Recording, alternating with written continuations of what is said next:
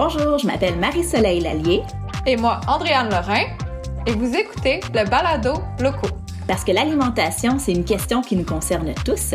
Ensemble, on va réfléchir avec nos invités à comment changer le monde, un système alimentaire à la fois.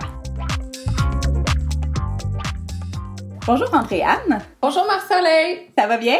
Ça va bien toi? Oui. Euh, bonjour aux auditeurs et aux auditrices qui nous écoutez aujourd'hui. Donc, euh, Andréane et moi, on est vraiment très heureuse de vous présenter euh, le professeur Patrick Mondler.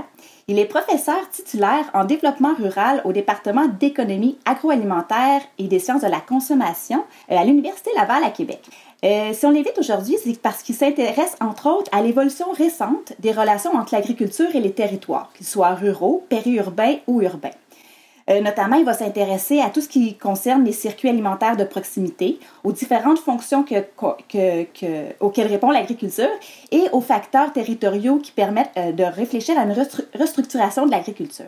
Donc, euh, si on, voulait, on vous le présente aujourd'hui, c'est suite au rapport qu'il a produit en décembre 2020, dans lequel il proposait différentes voies pour réfléchir à une transition agroécologique du système bioalimentaire québécois. Donc, sans plus tarder, je vous souhaite la bienvenue, M. Modler. Merci. Enchanté d'être avec vous. Un grand merci. Euh, vraiment, on apprécie beaucoup que vous preniez le temps de venir nous expliquer en fait votre rapport, son contenu, puis aussi les principales conclusions auxquelles vous êtes arrivé. Je ne sais pas si pour commencer, vous pourriez nous présenter un peu qu'est-ce que la, COVID-19 a révélé en fait sur, euh, sur le, modèle agricole qu'on a au Québec. En fait, ce qui est très intéressant avec la COVID-19, c'est qu'à partir du mois d'avril 2020, lorsqu'on a euh, connu quelques problèmes d'approvisionnement sur des équipements médicaux, puis des masques, le Premier ministre a, répondu à une question d'un journaliste sur la question de l'autonomie, mais la question portait sur les masques chirurgicaux et sur les équipements médicaux. Et le Premier ministre a élargi sa réponse à l'alimentaire en disant on, doit peut-être se poser la question de notre autonomie sur les équipements médicaux, puisque c'était la réponse à la question, mais aussi sur l'alimentation. Et euh, très vite, ça a euh, créé un certain emballement. L'Union des producteurs agricoles a lancé à peu près dans le même moment un dialogue, je pense que c'est un dialogue sur l'autonomie alimentaire, c'est comme ça qu'ils l'ont appelé. Et puis très vite aussi, beaucoup de gens ont dit effectivement, ça n'a pas de sens, on importe beaucoup trop, on devrait réfléchir à notre autonomie, voire notre autosuffisance alimentaire alimentaire, plusieurs mots ont été employés. Et donc, c'est un peu de là que c'est parti et que je me suis fait plusieurs réflexions à ce moment-là en disant, il y a une espèce d'objectif un peu consensuel là et qui mérite toujours d'être interrogé. Au fond, qu'est-ce d'abord, à quoi ressemble notre système alimentaire? Notre système alimentaire et notamment notre agriculture aujourd'hui, elle n'est pas du tout conçue, pensée pour répondre aux besoins alimentaires des Québécois. Puis, euh, il y a différentes raisons qui expliquent cela. Donc, euh, c'est un peu de, cet événement-là qu'est partie ma, ma, réflexion. Ici, aujourd'hui, dans le fond, notre, notre modèle agricole ne vise pas principalement à nourrir les Québécois, mais c'est quoi le portrait, en fait, de la situation agricole puis alimentaire au Québec? Écoutez, le Québec, c'est d'abord des productions animales, il faut quand même le savoir. Puis historiquement, le lait a une, une énorme importance dans l'agriculture québécoise. Je pense que ça représente encore un bon tiers des fermes du Québec qui produisent du lait. L'autre chose, c'est que, imaginez, on a à peu près 2 millions d'hectares de terres qu'on appelle cultivables au Québec. La moitié est consacrée à des céréales.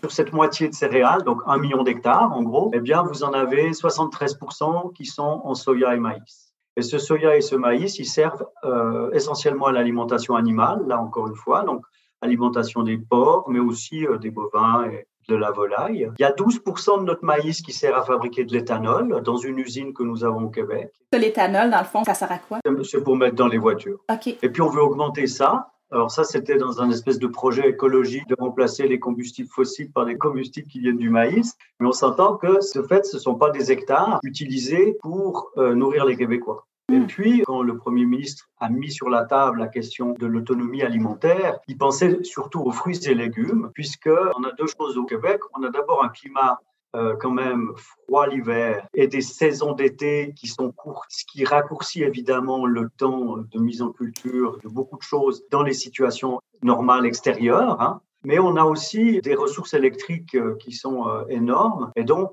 on fait assez vite le lien entre euh, l'électricité qu'on peut avoir pour un prix très compétitif et le fait éventuellement de faire pousser des légumes à contre-saison dans des serres en utilisant l'énergie électrique, donc dans des serres chauffées. Et c'était surtout à ça qu'il pensait. Et le fait est que au Québec, on a des productions de légumes. Lorsqu'on regarde le taux d'autosuffisance ou le taux d'auto-approvisionnement, c'est-à-dire le rapport sur la production d'un légume particulier sur sa consommation, eh bien, on est souvent à 100% en fait, voire plus. Mais la réalité de notre climat fait que pour le moment, on exporte au moment où on produit beaucoup, puis on réimporte l'hiver lorsqu'on produit moins, un certain nombre de choses que de toute façon on aurait aussi du mal à produire. Quand on regarde nos importations alimentaires, ce sont aussi euh, des citrons, des oranges et un certain nombre de choses, euh, du chocolat. Enfin non, le chocolat on en exporte bizarrement, mais euh, on importe le cacao. Enfin bref, vous comprenez le. Voilà. Et puis, un dernier point que je voulais ajouter aussi sur la réalité de notre système alimentaire, c'est le blé qui sert à l'alimentation humaine, parce qu'on a parlé du maïs et du soya, des céréales, mais les céréales, même quand elles ne sont pas du maïs et du soya, elles servent au fond à l'alimentation animale. On ne produit sans doute que 10% du blé que l'on met dans nos pains et nos pâtes alimentaires. Là, il y a aussi des raisons qui sont agronomiques, historiques, il y a, plein de raisons, mais euh, c'est la réalité. Est-ce que on a une, agriculture qui nécessite la main-d'œuvre étrangère de la manière que c'est constitué aujourd'hui? Oui, comme beaucoup de pays, notamment dans le domaine des fruits et légumes, qui sont très saisonniers comme activité, eh bien, euh, on a besoin de faire venir des travailleurs. Euh, alors ça, c'est des explications qui sont un peu complexes. D'abord, c'est un travail saisonnier. Il faut aussi penser que la plupart des gens, quand ils peuvent éviter d'accumuler des travaux saisonniers et avoir un emploi sur toute l'année, ben, je pense qu'ils privilégient cela. Ensuite, c'est un travail quand même dur, surtout dans les fermes spécialisées où au fond, on va faire la même chose de façon répétitive pendant 10 heures par jour. Donc, il y a plein d'éléments qui fait qu'on a une énorme dépendance à la main-d'œuvre. Euh, on n'a pas seulement la dépendance à la main-d'œuvre, on a aussi une dépendance sur nos intrants. On doit acheter les phytosanitaires. À part un des engrais, la potasse, où on en a beaucoup, le, reste, on doit acheter aussi. On doit acheter toute la machinerie. Il n'y a plus aucun fabricant de machines. On a des représentants hein, des grands fabricants de machines au Canada, mais euh, on doit acheter la machinerie. Et on doit, entre guillemets, acheter les travailleurs, c'est-à-dire faire venir euh, des travailleurs récolter les champs au Québec. Et c'est le cas au Canada. Au Québec, c'est à peu près 15 000 personnes qui doivent venir chaque année en renfort, notamment dans le secteur des fruits et légumes. Mais maintenant, même dans les fermes euh, porcines, laitières, ou dans les abattoirs, par exemple, qui sont pourtant des emplois qui tournent à l'année, ils ont besoin de faire venir des travailleurs étrangers parce qu'ils n'arrivent pas à trouver la main-d'œuvre locale. Ça, c'est une des limites qu'on a vues euh, cet été avec le COVID parce qu'on a eu la misère à avoir assez de main-d'œuvre pour faire les récoltes. Alors, c'est ça, j'ai pas tout à fait répondu à la toute première question qui était quelles sont les conséquences de la COVID? D'abord, on a eu peur qu'il manque des choses, mais en fait, qu'est-ce qu'on a vu? Ben, On a vu euh, de papier de toilette qui a manqué un peu pendant une semaine ou deux, mais personne n'a vraiment vu de pénurie alimentaire. Le système alimentaire, il s'est montré finalement, avec le recul, il s'est montré extraordinairement agile et résilient. Il y a même des gens qui disent, bon, c'est bien la preuve que le système mondialisé fonctionne très bien, parce que au fond, il n'y a pas vraiment eu de rupture, malgré le fait que d'un coup tous les restaurants ont fermé. Et ce qu'il faut comprendre, c'est que ça, ça a des conséquences énormes sur l'industrie alimentaire, quelle qu'elle soit, dans les filières longues, bien entendu, même dans les filières courtes, mais dans les filières longues, surtout parce qu'ils ont des produits qui sont adaptés à une forme de clientèle. Lorsqu'on fait des choux pour la restauration, on fait des choux qui sont de plus grosse taille que pour le marché de consommation. Et donc, le gars qui est spécialisé en choux, il va se retrouver avec 35, 40 tonnes de choux qui ne trouvent pas leur place dans la restauration, mais qui ne trouvent pas non plus leur place dans le format où ils sont dans les épiceries. Ce qui fait qu'il y a eu quelques réorientations, des changements. Il y a eu un appel énorme pour la farine, ce qui fait que les fabricants ont eu un peu de mal à suivre au début parce que tout le monde s'est mis à faire son pain. Les restaurants ayant fermé, il y a effectivement des gens qui ont dû revirer de bord pour essayer de trouver d'autres débouchés. Mais globalement, le consommateur québécois, il a eu aucun problème avec l'alimentaire. Beaucoup ont dit les prix vont augmenter, ça va être terrible, etc.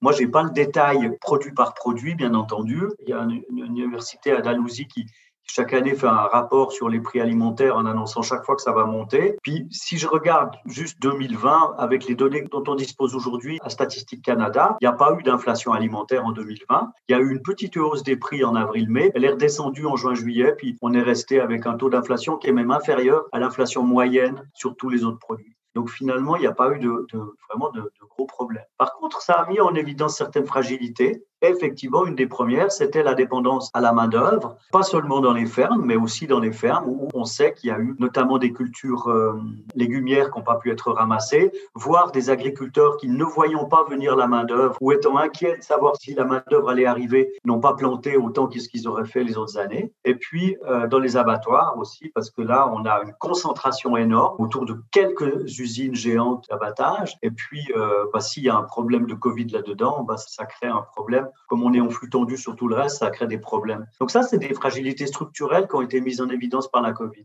Lorsque, dans le fond, dans votre rapport, vous proposez, dans le fond, euh, quel type de transition on peut envisager pour résoudre ces déséquilibres-là, vous nommez entre autres quelques pièges à éviter, puis il y avait notamment celui de trop se focaliser sur l'autosuffisance alimentaire. C'est parce que ce que je viens d'expliquer, c'est qu'au fond, on a une agriculture qui n'est pas vraiment aujourd'hui pensée pour ça. Puis c'est très difficile de penser même la planification. On n'est pas dans un pays qui va dire aux agriculteurs ce qu'ils doivent planter. Il y a des filières qui sont tournées vers l'exportation depuis longtemps. Je parle de la filière porc parce que c'est assez emblématique au Québec. C'est le premier poste dans l'agroalimentaire au niveau exportation. On produit à peu près quatre fois plus de cochons que ce qu'on consomme au Québec. Et puis, c'est une filière qui s'est organisée comme cela depuis quand même pas mal de temps. Et donc, je peux déplorer ça, ces choix qui ont été faits. Euh, le, cas du porc, à mon avis, c'est problématique parce que ça a entraîné un certain nombre de conséquences, y compris environnementales, parce qu'on exporte le cochon, mais le lisier, il reste là. Ça veut dire qu'on se retrouve avec trop de lisier, par exemple? Bah, on retrouve avec trop de phosphore. Ça a eu des conséquences assez... Euh, parce qu'on avait trop de phosphore, donc il a fallu émettre des normes d'épandage. Comme on émet des normes d'épandage, les agriculteurs ont cherché des terres pour épandre, puis ils se sont mis à défricher. Donc on a dû interdire de défricher. Et aujourd'hui, on est pris avec l'interdiction de défricher, alors qu'il y a des petites fermes qui voudraient pouvoir défricher 2-3 hectares pour faire des légumes. Bon, ouais. Donc il y a sans doute des choses à faire évoluer, mais n'empêche que la, filière est, organisée comme cela, qu'il y a des emplois à la clé, il y a beaucoup de choses. Et donc, on ne peut pas décréter comme ça. Moi, je reste pragmatique. Euh, décréter comme ça que les choses doivent changer. Donc, ce qui est intéressant dans le terme de transition, c'est comment est-ce qu'on peut penser faire évoluer les choses, sachant qu'il y a des gens qui vont militer pour tout arrêter, et puis etc., pour des changements radicaux. Moi, j'ai pas de problème avec ça, mais c'est pas mon rôle. Mon rôle, c'est plutôt de réfléchir comment est-ce qu'on peut éventuellement faire un peu bouger les choses, faire tourner le bateau. Et donc, c'est pour ça que je parlais de transition agroécologique, parce que de plus en plus, on se rend compte quand même que cette agriculture que je viens de décrire, très monoculture, maïs soya, très dépendante de ses exportations dans le cas du cochon, parce qu'on est dépendant de nos importations quand on a importé, mais quand la Chine décide de fermer ses frontières au port québécois, ça crée aussi d'autres problèmes. Hein. Donc en fait, on a aussi la, la, dépendance, elle est dans les deux sens. Et au fond, on a des filières tellement intégrées que quelque part, on a perdu cette fameuse autonomie. Je fais euh, référence à son contraire, l'hétéronomie. La vraie autonomie, c'est de pouvoir décider ce qu'on veut faire, en fait. Et donc, le système, il est comme il est, et la question de la transition permet de se poser la question sur qu'est-ce qu'on pourrait faire pour non pas passer, arriver à l'autosuffisance ou tout ça, mais pour l'améliorer tout simplement. Et l'améliorer pas seulement pour empêcher le commerce international, parce que au fond, moi, j'ai rien contre le commerce international. Et puis, quand on m'explique qu'il faut faire pousser les tomates au Québec dans des serres chauffées plutôt que de les acheter au Mexique alors qu'elles ont poussé au soleil là-bas, et puis qu'on a besoin aussi de faire venir les Mexicains pour les ramasser chez nous, je me dis, bon, est-ce que vraiment, euh, faisons le, la mesure globale du problème, est-ce que c'est vraiment ça qu'il faut viser, même si encore une fois, j'ai rien contre le fait que ici ou là, on ait des serres chauffées, pas du tout. Mais ce que je veux dire, c'est qu'en faire comme ça un objectif unique et sans réfléchir à tout le reste, je trouvais ça un petit peu dommage. Puis un dernier point sur lequel je veux insister aussi, c'est que au Québec, on est riche en terre, mais c'est surtout vrai quand on regarde ça à l'échelle du Canada. Le Canada est sans doute le troisième pays au monde qui a le plus de terre par habitant et donc notamment les prairies, euh, trois provinces des prairies. Et là, euh, il y a des pays dans le monde qui n'ont pas cette richesse en terre, et je suis pas sûr que ces pays-là euh, vont pouvoir se nourrir. C'est-à-dire que si tout le monde commence à raisonner autosuffisance, ben en fait, on va avoir des désastres alimentaires dans plein d'endroits au monde, tout simplement parce que tout le monde n'a pas les ressources qu'on a la chance d'avoir. Ce qui fait que moi, je fais pas du tout un objectif de freiner le commerce pour freiner le commerce. On peut se poser des questions sur le commerce lorsque des crevettes quittent la Chine pour aller être emballés en Nouvelle-Zélande, puis reviennent ici. on peut se dire, OK, est-ce que vraiment ça a un sens Encore une fois, le commerce pour le commerce, je pense que ce soit pas forcément que c'est un enjeu. Par contre, je pense que c'est un enjeu aujourd'hui de repenser la façon dont on produit. La monoculture de maïs soya, elle pose plein de problèmes environnementaux. On utilise quand même beaucoup d'organismes génétiquement modifiés. Il n'y a plus de rotation. Il y a des pesticides euh, utilisés en grande quantité. On a des problèmes d'érosion euh, un peu partout, etc., etc. Dans votre rapport, dans le fond, vous nommez quelques blocages ou verrouillages qui font en sorte qu'aujourd'hui, c'est difficile de faire changer ça. Vous nommez, dans le fond, d'abord ben, le fait qu'on a des filières qui sont très orientées vers les marchés mondiaux, comme vous avez nommé. Mais vous parlez aussi de la concentration de la distribution. Je ne sais pas si vous pourriez développer un peu là-dessus. En quoi le, fait d'avoir une distribution qui est centralisée, ça peut être un frein, en fait, à, une transition de notre modèle? Donc, on a trois gros joueurs au Québec qui commercialisent à peu près 65% de ce que consomment les Québécois euh, d'un point de vue alimentaire. Et puis, euh, on a quelques joueurs qui sont en train de prendre des parts de marché, mais c'est pas des circuits courts, là, c'est euh, Amazon, c'est Costco, c'est d'autres commerçants non, traditionnellement alimentaires. Donc, il y a comme ça quelques gros joueurs. Ces gens-là marchent avec des plateformes, donc ils, ils, achètent en gros. Ils ont optimisé leur logistique de façon euh, extrêmement performante, mais tout ça, ça fait qu'ils ont besoin en phase 2 d'avoir des apporteurs qui ont déjà eux aussi groupé leur offre, voire à l'idéal un très gros agriculteur qui est capable de les livrer euh, avec des camions entiers tous les soirs, tous les jours, emballés avec le code barre qu'il faut et un certain nombre de, choses. Et donc, à l'inverse, le modèle dont on parle beaucoup, qui est celui de la petite ferme maraîchère écologique qui fait euh, du, du, produit bio des paniers pour sa communauté, même si elle voulait grossir un peu, elle resterait avec de minuscules volumes qui seraient sans doute assez difficiles à faire rentrer dans le système tel qu'il est. C'est en ça qu'il est verrouillé. Il faut savoir que les magasins euh, alimentaires, ils disposent d'une autonomie pour acheter localement, mais sur une part assez petite. Ça dépend des enseignes, mais au mieux, c'est 15%. Et donc, ils peuvent éventuellement faire affaire avec des agriculteurs directement, mais sur des petites proportions. Un autre exemple, c'est ce qu'on appelle le HRI, c'est-à-dire l'hôtellerie, restauration, institution. Là aussi, le, ministère aujourd'hui encourage à dire bah, que le HRI soit exemplaire et achète local. Mais il va acheter à qui? Les petits maraîchers, là, ils ne pourront pas livrer un hôpital qui a besoin de 8000 repas jour. Ça prend soit de l'organisation, soit des efforts de part et d'autre pour euh, essayer de comprendre les contraintes et les logiques de chacun. Et moi, je suis pas sûr que la solution soit forcément que la distribution alimentaire reste ce qu'elle est. Et puis, par exemple, les, petites fermes euh, maraîchères fassent des efforts pour essayer de répondre aux exigences. C'est sans doute en multipliant aussi les circuits de commercialisation qu'on on, on pourra y arriver. Je pense qu'Andréane, tu pourrais en parler longtemps. non, c'est sûr que nous, on fait affaire avec euh, environ 130 euh, fournisseurs, producteurs, puis ce temps-là, on a décidé de l'investir, mais c'est sûr que ça serait tellement plus simple d'avoir un distributeur qui fait le travail pour nous. Mais c'est pas grave, tu sais, nous, ça fait partie de notre modèle, mais... C'est ça, ça fait partie du modèle que vous avez choisi de faire, ouais. vous le faites un peu par conviction. Mais vous voyez, vous le voyez vous-même, en tant qu'entrepreneur, ça, ça, prend de la conviction pour, pour aller à faire ça. Ouais. Je pense que dans les, dans les supermarchés du Québec, il y a plein de chefs de magasins qui seraient tout contents de rentrer des Il y en a qui le font. Moi, j'ai discuté avec une fois ou deux avec certains d'entre eux. Ils disent aux agriculteurs locaux, venez me voir avec vos produits, je les prendrai parce qu'ils sont convaincus aussi qu'ils veulent offrir ça à leurs clients. Je vais vous donner un exemple intéressant. J'ai un ami qui vend des fromages, qui fait à la ferme. Lui, il livre dans euh, un supermarché de, de, son village, mais euh, évidemment, il n'a pas tout le système de code barre, machin, etc. Donc, il est obligé, lui, d'aller vérifier qu'il y a encore du fromage dans le rayon parce que sinon, le chef de rayon du magasin ne voit même pas que le fromage n'est plus dans le rayon. Pourquoi? Parce que lui, il a un système de scan qui lui dit tac, attention, là, il faut que tu recommandes. Mais sur ce fromage local là où il n'y a pas le, le, code et machin, eh bien, euh, il ne le sait pas. Donc, c'est l'agriculteur qui, de temps en temps, va faire ses courses puis il dit tiens, dis donc, je vais te ramener des fromages, t'en as plus. Ah bah oui, ramène-en. Mais il n'avait pas vu. Ouais, parce que tout se fait automatiquement, en fait. C'est ça. C'est automatisé, puis c'est ça qui fait que ça marche à grande échelle. Sinon, euh, il ne serait pas rentable. Ben, en fait, c'est ça qui les rend très productifs mmh. et très performants. Notamment, je vais, je vais rebondir là-dessus, mais je pense que c'est un de vos troisièmes freins, en fait, à la transformation du système, c'est qu'il y a une espèce de course à la productivité actuellement. Je ne sais pas si vous pourriez comme, nous expliquer un peu comme... En fait, c'est pas actuel, hein, c'est depuis le début de l'industrialisation. On a quand même un, objectif permanent qui a été toujours d'améliorer la productivité. Et puis, euh, malheureusement, enfin, c'est quand même une réalité, c'est ça qui tire la croissance en permanence. Mais je dirais que dans un domaine comme l'alimentaire, qui a des répercussions sur l'environnement, qui a des répercussions sur la santé des gens, qui a des répercussions sur l'aménagement du territoire, je ne trouve pas injustifié qu'on se pose la question d'un projet plus global et transversal en se disant qu'est-ce qu'on veut. Et donc, on peut améliorer la productivité en ayant des produits alimentaires de plus en plus transformés qui peuvent tenir trois semaines dans un frigo sans être dénaturés tellement on les a gavés de produits qui les empêchent de vieillir. Ça pose quand même un certain nombre de questions par rapport à la santé, par rapport au rapport à l'alimentation, par rapport à la maîtrise des choses.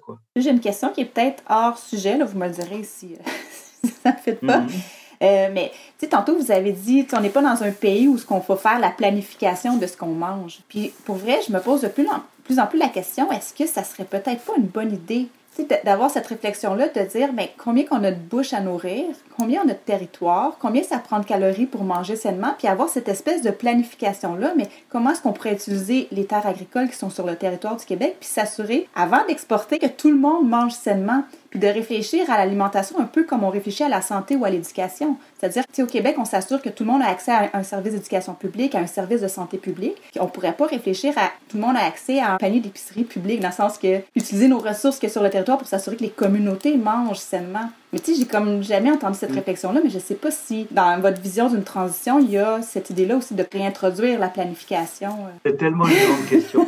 Il y a beaucoup aujourd'hui de villes, de communautés urbaines qui sont sur des réflexions par rapport à la reterritorialisation de l'alimentation. On l'a à Montréal, on l'a à Milan, on l'a dans plein de villes. Nous, on a fait un travail sur, sur la région de Québec aussi pour regarder un peu ce qu'on pouvait faire, ce qu'on avait. Qui on a autour de la table quand on fait un travail partenarial avec ça? On a tous les, ce que j'appelle entre guillemets les alternatives, c'est-à-dire le marché de proximité, l'association de restaurateurs qui veut acheter direct euh, local. On avait plein de partenaires, il y avait, il y avait énormément de gens. Mais les gros joueurs, eux, n'étaient pas spécialement là. Pourquoi? Parce que leur espace de raisonnement et de régulation, il est ailleurs. D'abord, le, leur échelle du local n'est pas forcément celle qu'on avait dans autour d'une ville, elle est, plus la province, voire le, pays. Et puis, euh, les, les, politiques, elles sont aussi à un autre niveau, etc. etc.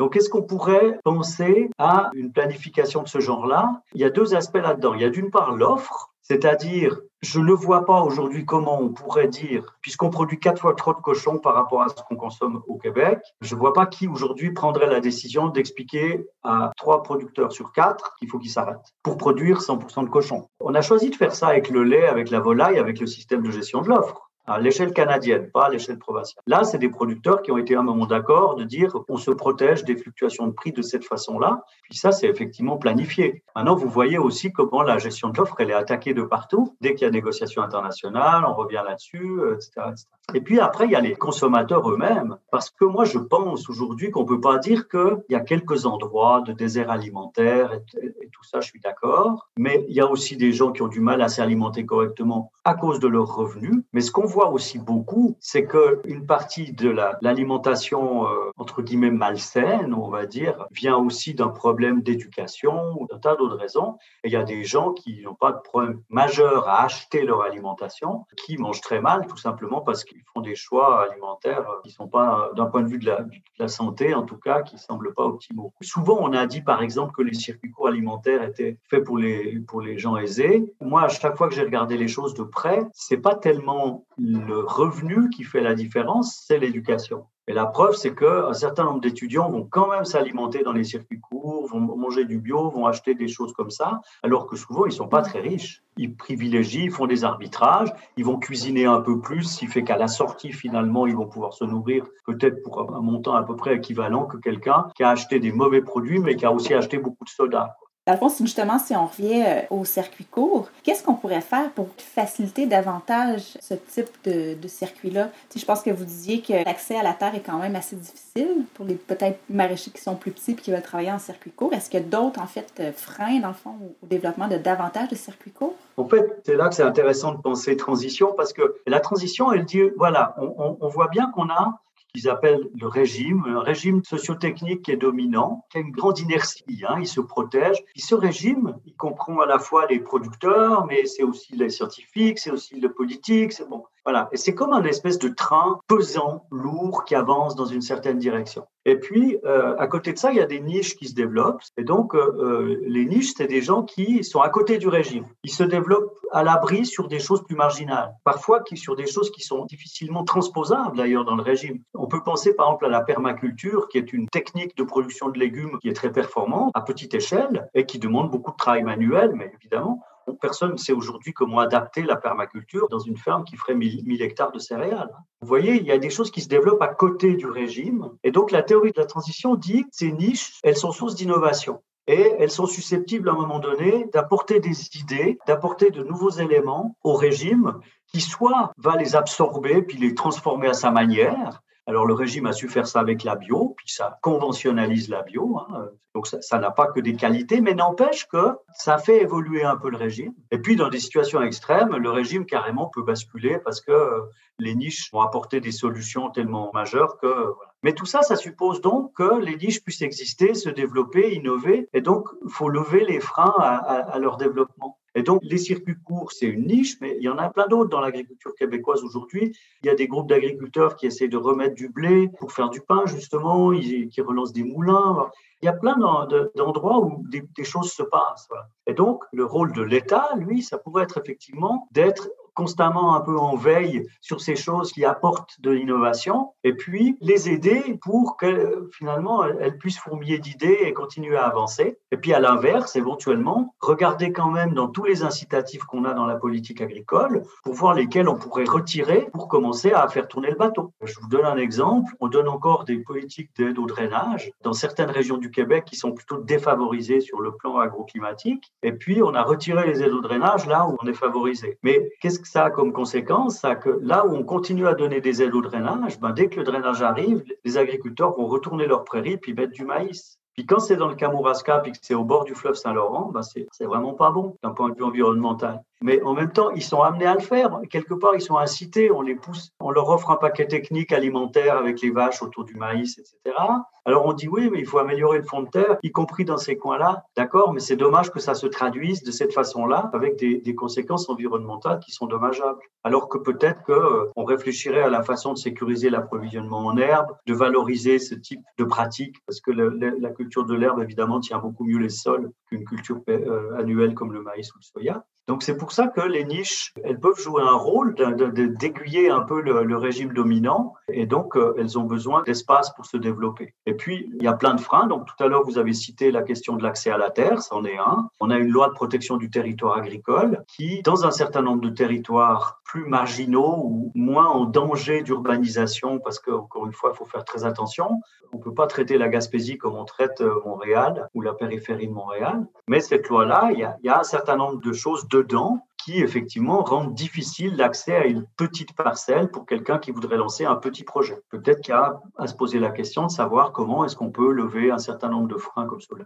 Est-ce qu'il y a d'autres niches en ce moment qui se préparent, qui seraient peut-être méconnues, mais qui gagneraient à, être connues? Euh? Oh là, il y en a sans doute plein. Moi, je connais pas tout. Mais si vous voulez, vous avez des initiatives autour de la production, vous avez des initiatives autour de la transformation collective ou coopérative. Je pense par exemple au petit abattoir qui est en train de naître à Granby parce que euh, les producteurs qui font de la volaille en circuit de proximité, ils ont pratiquement plus de solutions aujourd'hui d'abattage. Enfin, en tout cas, de moins en moins. Ça devient de plus en plus difficile pour eux. Il y en a même certains qui disent qu'on va arrêter à cause de ça. On doit faire trois heures et demie avec nos 40 toits pour retrouver un abattoir. Ça n'a pas de sens. Quand je dis trois heures et demie, c'est les kilomètres, c'est le bilan énergétique et pour, pour trimballer euh, quelques oiseaux, enfin, ça n'a aucun sens. Donc euh, là, il y a des initiatives aussi. On a des initiatives autour de la commercialisation. Il y a, la coopérative de proximité écologique qui a des idées sur, plein de choses. Puis je vous ai parlé tout à l'heure des, des, céréales. Il y, a, des cultures émergentes, euh, le chanvre, etc. Bon, il y a les relations aussi directes. On voit des restaurateurs aujourd'hui qui se rapprochent directement des agriculteurs. Alors bon, la restauration, elle a beaucoup souffert cette dernière année mais on peut supposer que les choses repartiront. Il y a des micro-brasseurs qui commencent à travailler aussi avec des agriculteurs. Bon, donc oui, des initiatives, il y en a beaucoup. Juste qu'on voit avec le COVID, entre autres, que comme euh, là, il y a vraiment euh, encore plus euh, cette année, là, c'est fou.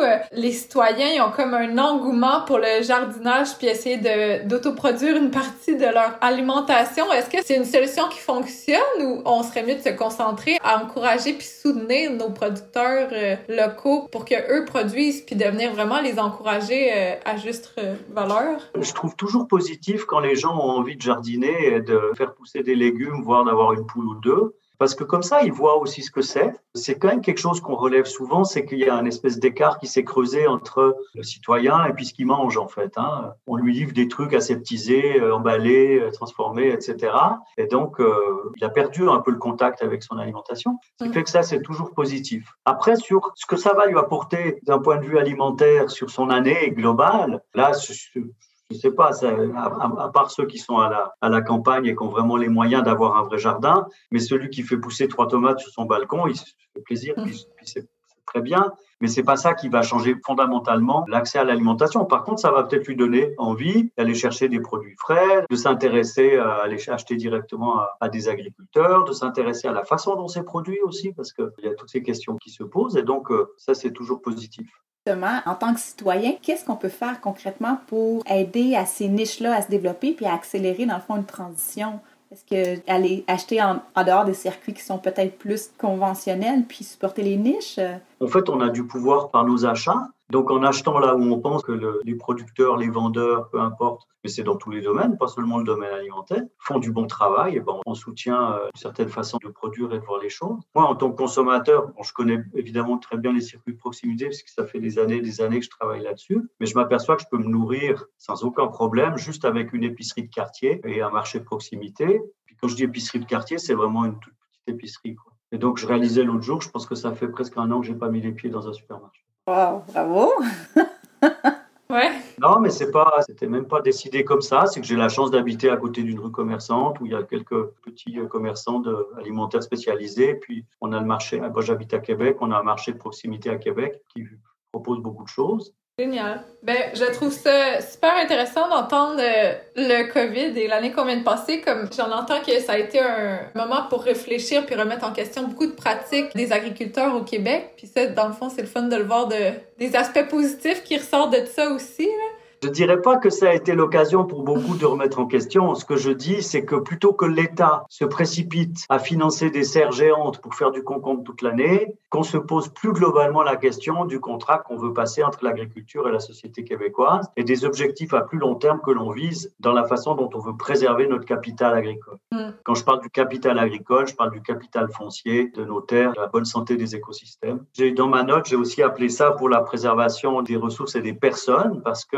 L'agriculture est un métier difficile. On parle quand même beaucoup, beaucoup de détresse dans les rangs et d'un certain nombre de choses. Alors, je ne peux pas le lier seulement à l'agriculture intensive parce qu'il euh, y a aussi dans les circuits de proximité des gens qui vivent des situations difficiles. Donc, je ne peux pas lier les choses comme ça. Mais quand même, ce que je vois moi, c'est que le projet social, économique et écologique des fermes de proximité, il y a un retour direct des consommateurs qui est en général très positif. Euh, il y a des enjeux techniques de maîtriser des choses un peu plus compliquées que d'appliquer des paquets techniques qui sont fournis clés en main finalement. Il y a des tâches moins répétitives qui font que ces fermes-là, elles ont moins de problèmes de recrutement de main-d'œuvre. Donc il y a un certain nombre d'avantages comme ça qui peuvent en faire un projet un peu enthousiasmant pour de la relève et tout ça. Et ça, je trouve que c'est intéressant et positif. Et donc tout ce que j'espère, bah, c'est que ces jeunes puissent à un moment donné développer leur projet sans être bloqués par des règlements et des lois qui freinent les niches.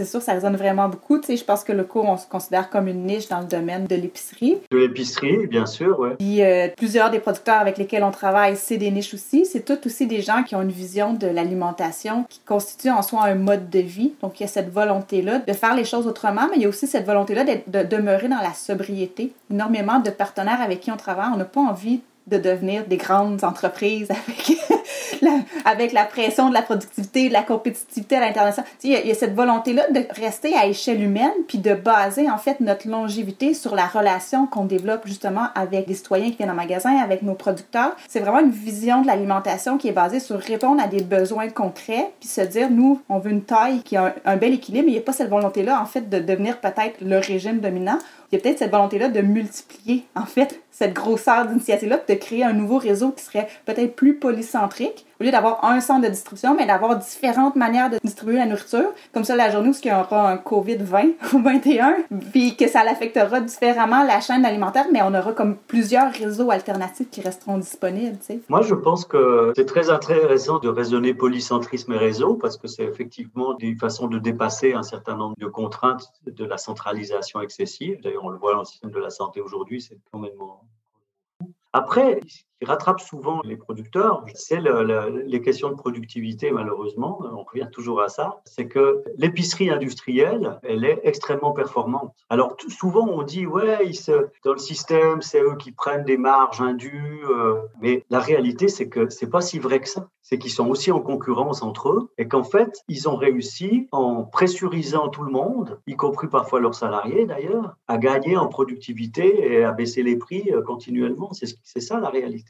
Et donc, leur taux de marge est sans doute meilleur que certaines fermes, mais surtout, ils ont une efficacité incroyable dans leur travail. Et quand un agriculteur se met à faire l'épicier, eh bien, il se retrouve à faire deux métiers où il est un artisan dans les deux métiers. Puis quand en plus il transforme lui-même ses produits, il est un artisan dans trois métiers. Puis un artisan, il est toujours moins productif que le spécialisé. Donc, il est moins productif en production, il est moins productif en transformation, il est moins productif en distribution. Et donc, très vite, là, la marge qu'on veut récupérer, eh bien, en fait, elle se traduit par un surcroît de travail. Donc, moi, je pense qu'effectivement, l'avenir dans les systèmes, il est de penser comment est-ce qu'on peut, de façon euh, polycentrique, alors là, pour le coup, c'est très bien, mais surtout essayer de mutualiser des choses. Où est-ce qu'on peut gagner en efficacité aussi pour pas que finalement, aujourd'hui, au fond, dans ces systèmes-là, c'est qui qui paye le déficit de productivité? C'est le client qui parfois accepte de payer quand même nettement plus cher. Alors, à qualité égale, c'est pas si vrai, mais peu importe. N'empêche que, voilà. Et puis, c'est souvent le producteur lui-même ou la productrice qui font des efforts euh, d'aimant pour, euh, en, termes de temps de travail, par exemple, pour que le système tienne.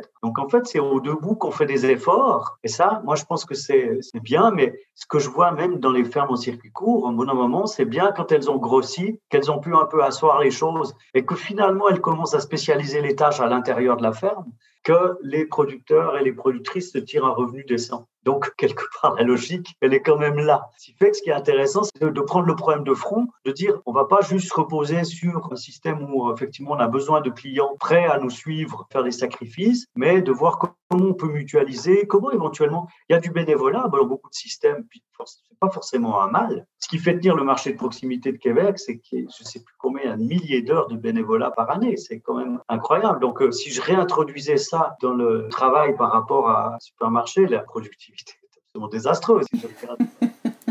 en même temps, ça amène un autre rapport justement à l'alimentation qui est peut-être. Ça amène un autre rapport, absolument. Et donc, c'est très bien que des gens qui s'engagent, puis si, ça, si on arrive à le faire tourner de cette façon-là, encore une fois, c'est formidable. En terminant, qu'est-ce que vous, vous, souhaiteriez voir comme changement clé dans les prochaines années? À, quel niveau? Euh, au niveau du système alimentaire en général, dans le développement rural, comment vous anticipez un peu euh, ce qui s'en vient, puis qu'est-ce que vous souhaiteriez? Moi, comme chercheur, ce qui m'inquiète, c'est le, fait que, d'une part, on est un système productif qui, quand même, est en train d'affecter gravement certaines ressources. Et donc, il y a quelque chose qui doit changer là. Je suis pas en sciences dures, ce qui fait que là, j'écoute plus mes collègues qui travaillent vraiment sur les questions-là. Comme économiste, je suis aussi euh, inquiet quand je vois la puissance de certaines firmes en, amont, surtout en amont d'ailleurs, l'agriculture, des gens qui vendent les machines, les semences. L'agriculture, c'est un métier où on, valorise beaucoup la liberté et l'autonomie, mais ils perdent toute autonomie. On a des systèmes qui sont complètement verrouillés euh, par des firmes en amont qui décident de beaucoup de choses. Donc, euh,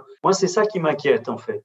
Parce que si on laisse aller, ça va donner finalement quelques fermes géantes qui vont faire le boulot pour tout le monde, avec des limites, parce que quand ça tourne sur du salariat, c'est un peu plus difficile à faire. Le grand avantage de la ferme familiale, c'est que la famille donne son temps sans compter par rapport à un salarié. Mais en fait, revenir des travailleurs étrangers, ils y arrivent à peu près aussi. Bon, bref. Donc, c'est surtout là, moi, je vois qu'il y a des choses qu'il faudrait, euh, qu'il faudrait faire bouger. Et puis, d'un point de vue du développement rural, l'agriculture, puis ça, c'est au centre de mes travaux à moi de recherche, c'est que l'agriculture a un rôle tout à fait particulier dans l'aménagement du territoire. C'est quand même l'activité qui occupe la périphérie des villages, là. Et donc, qui donne euh, un visage au paysage, qui donne euh, une certaine dynamique locale, etc., etc. Et donc, il y a des formes d'agriculture quand elles deviennent déterritorialisées dans le sens où les fermes sont tellement grosses qu'elles font même plus affaire aux garagistes locales, mais elles commandent leurs machines direct aux États-Unis. Elles ont occupé l'espace tellement que finalement les rangs sont vidés et puis etc.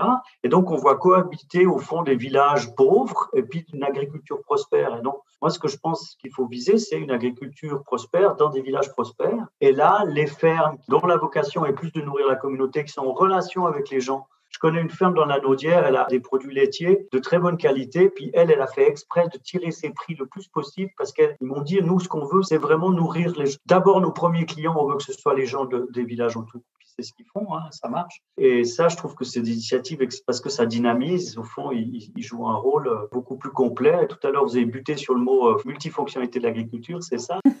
c'est le fait que l'agriculture remplit plusieurs fonctions dans les territoires ruraux et qu'il faut la soutenir pour toutes les fonctions qu'elle produit et que toutes les agricultures ne sont pas aussi performantes de ce point de vue. Mais ça donne pratiquement envie de vous réinviter pour discuter de tout ça. Un immense merci, Patrick Mandler. Ça a été vraiment intéressant. Puis, euh, je pense qu'on a vraiment beaucoup d'informations comme euh, à, digérer puis